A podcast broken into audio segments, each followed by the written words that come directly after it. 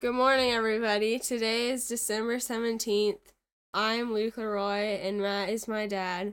Today we're reading John 1, verses 9 through 13. The true light that gives light to everyone was coming into the world. He was in the world, and though the world was made through him, the world did not recognize him. He came to that which was his own, but his own did not receive him. Yet to all who did receive him, to those who believed in his name, he gave the right to become children of God, children born not of natural descent, nor human decision or a husband's will, but born to God. Have a great day. Hey, thank you for your help today, Luke. That's my guy right there. One of my twin sons. Luke is 12 years old. He is a sixth grader First year of middle school. Love that guy. Y'all give it up for Luke out there. Yeah. Awesome. All right, our entry for today is entitled Look Look Again. Almost said Luke again. All right. Look again.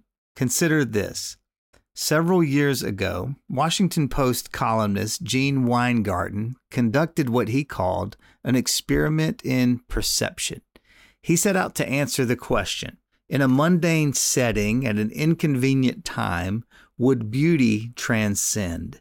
He enlisted the help of world renowned violin virtuoso Joshua Bell, convincing him to play in a bustling Washington, D.C. metro station during rush hour. Now, here's something you need to know. Bell plays a handcrafted 1713 Stradivarius violin reportedly worth $3.5 million. Just days before, he sold out Boston Symphony Hall, where many of the tickets went for $100 apiece. So there he was, treasured talent, playing his treasured instrument like a common street performer. Would anyone notice? Would they perceive? In the 45 minutes that he played that day, with more than a thousand passengers passing by, 27 people paused just long enough to drop a little change in his hat, totaling $32.17. You're not paying for the violin like that. Seven people stopped for any length of time to take in the beauty of the moment. One person recognized who he was. In the routine of the everyday, in the rush of the moment, almost everyone failed to perceive. Advent is an invitation to perceive. Christmas calls us to look again. We are drawing close to the culmination of this journey from darkness to light. And as the waiting and anticipation moves toward fulfillment, this is a moment to pause this is a moment to confront John's harsh assessment that those who waited for the Messiah failed to see him. This is a moment to look again.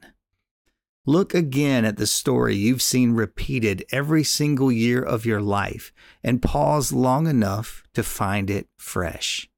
Look again at Joseph, his reputation trashed in honor of the woman he loves and the God he serves.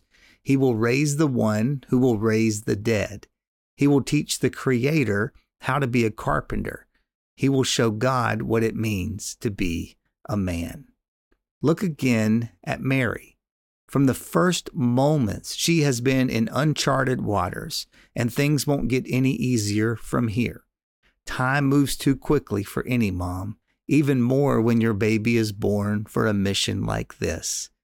But for now, she will ponder it all in her heart and cherish every moment. Look again at the baby. Look close. Take him in. This is our redemption. This is our seed of hope pushing up through the dirt after a bleak and bitter winter. This is beauty arriving at an inconvenient time and in an unexpected setting as the masses rush by. This is an invitation to perceive. Christmas calls us to look again. What will you see? A reminder we not only look again, we look ahead. Advent is a season when we anticipate the arrival of Christ at Christmas, but it is also a season that calls us to watch for his second arrival, when the true light that gives light to everyone will shatter the darkness and make all things new. May we have eyes to see. The questions Have you paused long enough to perceive this Advent season? Have you seen Jesus show up at inconvenient times and in unexpected places? How? And where will you see him today? Today's prayer Light of the world, help me to see you and to see the world around me in light of you. Amen. For the wake up call, this is Matt and Luke Leroy. We hope that today's entry challenged and encouraged you. And thanks for listening to the Wake Up Call, powered by Seedbed. Be sure to share this with a friend, leave us a rating, and subscribe wherever you prefer to listen to podcasts. Find out more and join the movement by visiting our website at seedbed.com slash wakeupcall.